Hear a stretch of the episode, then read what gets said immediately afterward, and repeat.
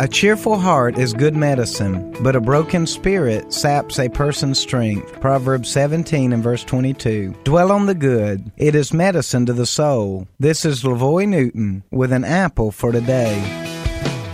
The glass is definitely half full. I know some say the glass is half empty, but we all have good and bad in our lives, and what we dwell on will affect our physical and mental health. I want to challenge you today to begin to look at the good things you have rather than the bad. If you do, it will be a like medicine to you. When is the last time you counted your blessings and thought about the good that is going on in your life? Take today to focus only on good. Refuse to meditate on the bad and see how you feel at the end of the day. If you don't feel better, you can always go back to focusing on the negative tomorrow.